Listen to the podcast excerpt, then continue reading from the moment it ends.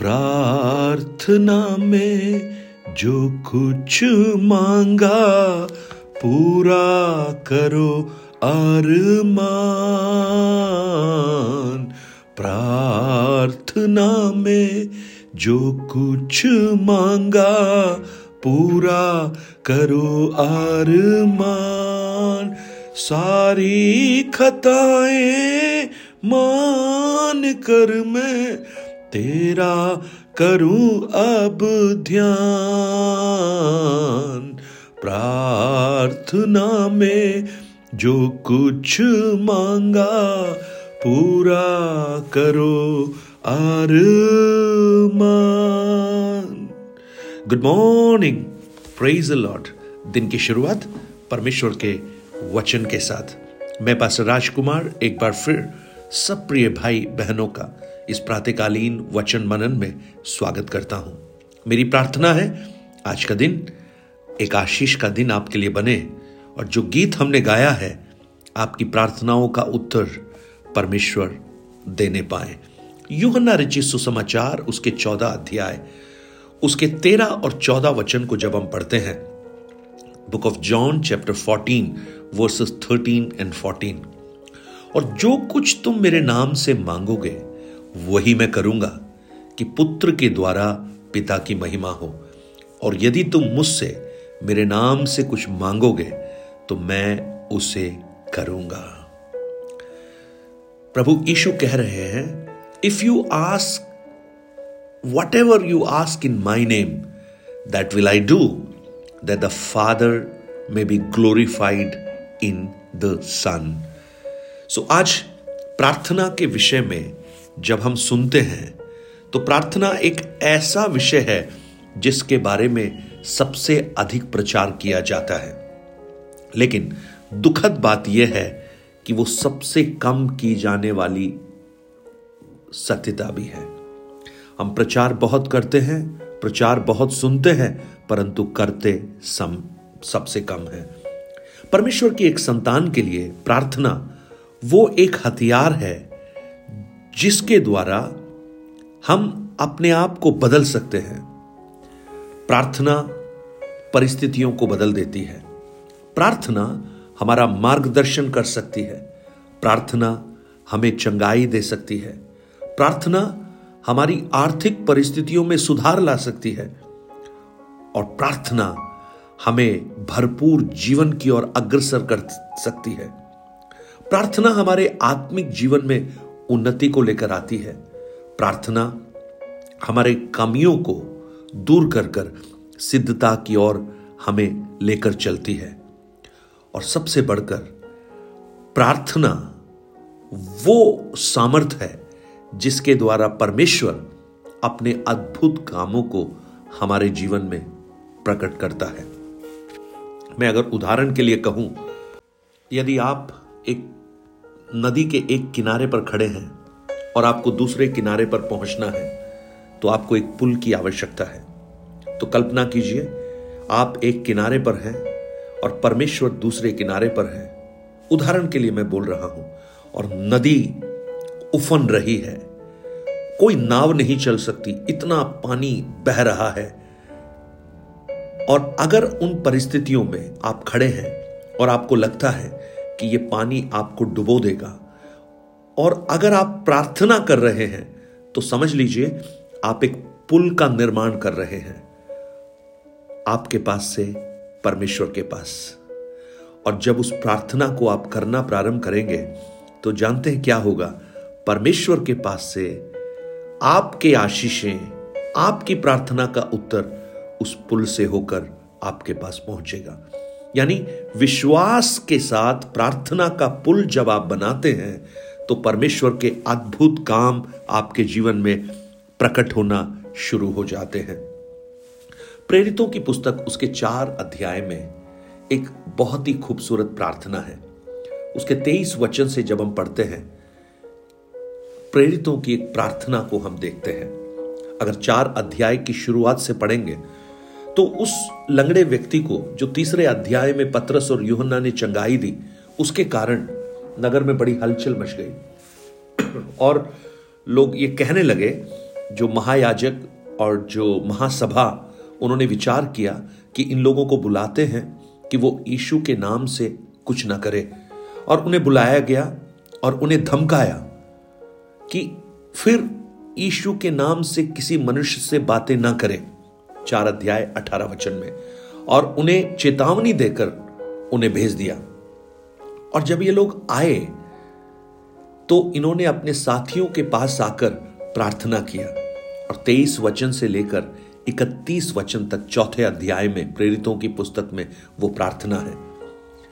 चौबीस वचन में लिखा है, वो एक चित्त होकर ऊँचे शब्द से परमेश्वर से कहने लगे, हे स्वामी तू वही है जिसने स्वर्ग और पृथ्वी और समुद्र जो कुछ उसमें है बनाया है। उस प्रार्थना में सबसे पहले उन्होंने उस परमेश्वर की सार्वभौमिकता को, उसके सर्वोच्च आधिपत्य को उन्होंने अपने मुँह से अंगीकार किया। जीवन की प्रतिकूलताओं के बीच में, धमकियों के बीच में, कठिनाई के बीच में वो परमेश्वर को बोल रहे हैं, तू ही सामर्थी है, तू सब कुछ बनाने वाला है। और उसके बाद इस प्रार्थना में उन्होंने अपनी व्यक्तिगत आवश्यकताओं के लिए कुछ नहीं कहा। उन्होंने ये तक नहीं कहा कि हमें सुरक्षा दीजिए, हम सुरक्षित रहना चाहते हैं, नहीं कहा। लेकिन उन्होंने ये प्रार्थना किया उसके उनतीस वचन में, अब हे प्रभु, उनकी धमकियों को देख और अपने दासों को यह वरदान दे कि तेरा वचन बड़े हियाब से सुनाए। वाह ये बड़ा खूबसूरत है। यानी वो किस बात के लिए प्रार्थना कर रहे हैं? वो अपनी सुरक्षा के लिए प्रार्थना नहीं कर रहे। परंतु उन धमकियों के बीच में, उन डर के बीच में वो हियाब, हिम्मत के लिए प्रार्थना कर रहे हैं। किस लिए हिम्मत? वचन को और सुनाने के लिए। और फिर वो कह रहे हैं, और चंगा करने के लिए तू अपना हाथ बढ़ा, कि चिन्ह और अद्भुत काम तेरे पवित्र सेवक यीशु के नाम से किए जाएँ। एक खूबसूरत प्रार्थना। परमेश्वर की महिमा की प्रार्थना वो कर रहे हैं। और जब उन्होंने ऐसा प्रार्थना किया तो जानते क्या हुआ? इकतीस वचन में लिखा है, जब वे प्रार्थना कर चुके तो वो स्थान जहाँ वे इकट्ठे थे हिल गया। और वे सब पवित्र आत्मा से परिपूर्ण हो गए, और परमेश्वर का वचन हियाब से सुनाते रहे। वाह इस प्रार्थना को अगर आप देखेंगे शुरू से, सबसे पहले प्रार्थना, उसके बाद प्रार्थना का उत्तर, उसके बाद वचन ही आपसे सुना रहे हैं, यानी प्रेयर उसके बाद एक शेकिंग उसके बाद शेयरिंग वाह प्रभु, आज भी इन वचनों के द्वारा हमसे बात कर रहा है। आज आपके जीवन में, अगर आप किन्हीं परिस्थितियों को लेकर डरी हुई अवस्था में है, सहमी हुई अवस्था में है और आपको समझ में नहीं आ रहा, आपको क्या करना है तो आप इन चेलों से सीख सकते हैं। प्रार्थना कीजिए प्रार्थना कीजिए। और प्रार्थना में उन्होंने शत्रुओं के विरुद्ध प्रार्थना नहीं किया। उन्होंने ये नहीं कहा कि महासभा के लोगों के पैर टूट जाएँ या बीमार हो जाएँ या वो मर जाएँ, उनके ऊपर आप आग भेज दें, ये नहीं किया। उन्होंने सिर्फ़ ये प्रार्थना किया हे परमेश्वर तू सर्व सामर्थी है और हमें हिम्मत दे कि हम इन परिस्थितियों में तेरे वचन को और हियाप से सुनाने लगे। और जानते हैं प्रभु ने उनकी प्रार्थना का उत्तर कैसे दिया? जिस स्थान पर वो बैठे थे उसको हिलाकर। वाह मैं आ, मैं इस तरह से देखता हूँ जैसे कोई छोटा बच्चा जब अपने पिता से कुछ बातें बोलता है, पिता बहुत प्रसन्न हो जाता है तो बच्चे को अपने हाथ में लेकर ज़ोर से हिला देता है। ओ! मानो स्वर का परमेश्वर उनके घर को हिलाकर कह रहा है आई एम सो प्लीज्ड मैं तुमसे बहुत खुश हूँ, क्योंकि तुमने जो प्रार्थना की है, वो मेरे मन के अनुसार की प्रार्थना है। तुमने व्यक्तिगत प्रार्थना में स्वार्थ नहीं रखा, तुमने और किसी दुश्मनी की वजह से ये प्रार्थना नहीं की। तूने अपने शत्रुओं के लिए भी बुराई की बात नहीं कही, परंतु तुमने मेरे नाम को ऊँचा किया, मेरे नाम को आगे बढ़ाने के लिए सामर्थ्य को मांगा और उस प्रार्थना को परमेश्वर ने सुनकर उस स्थान को हिला दिया। आज मुझे सुनने वाले मेरे भाई, बहन, अगर आप जीवन में इस प्रकार की प्रतिकूलताओं से गुजर रहे हैं, आप प्रार्थना कीजिए। परमेश्वर के नाम की महिमा को करते हुए प्रार्थना कीजिए। प्रभु, आपकी अवस्थाओं को हिलाना प्रारंभ कर देंगे। हिलाने का अर्थ है, परमेश्वर का कार्य वहाँ पर प्रकट हो रहा है। आप अपने घर में, अपने परिवार में, अपनी कलीसिया में, अपने देश में, अगर परमेश्वर के उस उत्तर को देखना चाहते हैं, प्रार्थना कीजिए। इसका कोई सब्सटीट्यूट नहीं है। There is no substitute for prayer hallelujah आज जब हम प्रार्थना करते हैं परमेश्वर के ये अद्भुत वचन आपके जीवन में अनुग्रह का कारण बने, मेरी प्रार्थना है। और प्रभु, आपको ये सौभाग्य दे कि आप प्रार्थना करें और प्रार्थना की सामर्थ्य के द्वारा परमेश्वर अपने अद्भुत कामों को आपके जीवन में प्रकट करने पाए। यह स्केल की पुस्तक को जब हम पढ़ते हैं, वहाँ पर हम देखते हैं, परमेश्वर कहता है, मैं एक ऐसे पुरुष को ढूंढ रहा हूँ जो उस नाके में खड़ा होकर प्रार्थना करे नाके में खड़ा होकर प्रार्थना करे देश के सुधारने के लिए प्रार्थना करे और जब हम प्रार्थना करते हैं, परमेश्वर प्रार्थना का उत्तर देते हैं। आज भी उत्तर देते हैं। आपका भी उत्तर प्रभु देंगे बहन, आपकी प्रार्थना का उत्तर शायद आपको नहीं मिला बहुत समय से। भाई, आप भी शायद व्याकुल होंगे। प्रार्थना का उत्तर आपको नहीं मिला। लेकिन आप प्रार्थना कीजिए उस परमेश्वर की महिमा के लिए, उसके नाम को ऊँचा करने के लिए।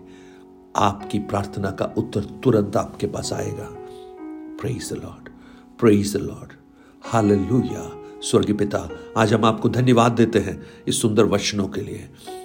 हमारा प्रार्थना जीवन सुधार दे प्रभु। चेलों ने जैसे प्रार्थना किया, हमें भी प्रार्थना करना सीखा। प्रतिकूलताओं में, कठिनाइयों में, तकलीफों में टूटेपन में, निराशा में। हम प्रार्थना करें, उस परमेश्वर के साथ जुड़ जाएँ और अपने मन की व्यथाओं को पिता के सामने रखें। धन्यवाद करते हैं प्रभु जी, आपने हमारी इस प्रार्थनाओं को सुना है। यीशु मसीह के नाम से इस प्रार्थना को मानता हूँ पिता। आमेन आमेन। गॉड ब्लेस यू परमेश्वर आपको इन वचनों से आशीष दे। आज जब आप इन वचनों को सुन रहे हैं। प्रार्थना के लिए अपने घुटने मोड़िए, अपने हाथ उठाइए, अपनी आँखों को बंद कीजिए। प्रार्थना कीजिए। आपके जीवन में अद्भुत कार्यों को आज आप देख पाएँगे। प्रभु आपको इन वचनों से आशीष दे। Nine eight two nine zero three seven eight three seven पर आप अपने प्रार्थना निवेदन और गवाहियों को हमसे बांट सकते हैं और इस सेवकाई को सहयोग कर सकते हैं इन वचनों को। औरों तक पहुंचाकर। Have a blessed day God bless you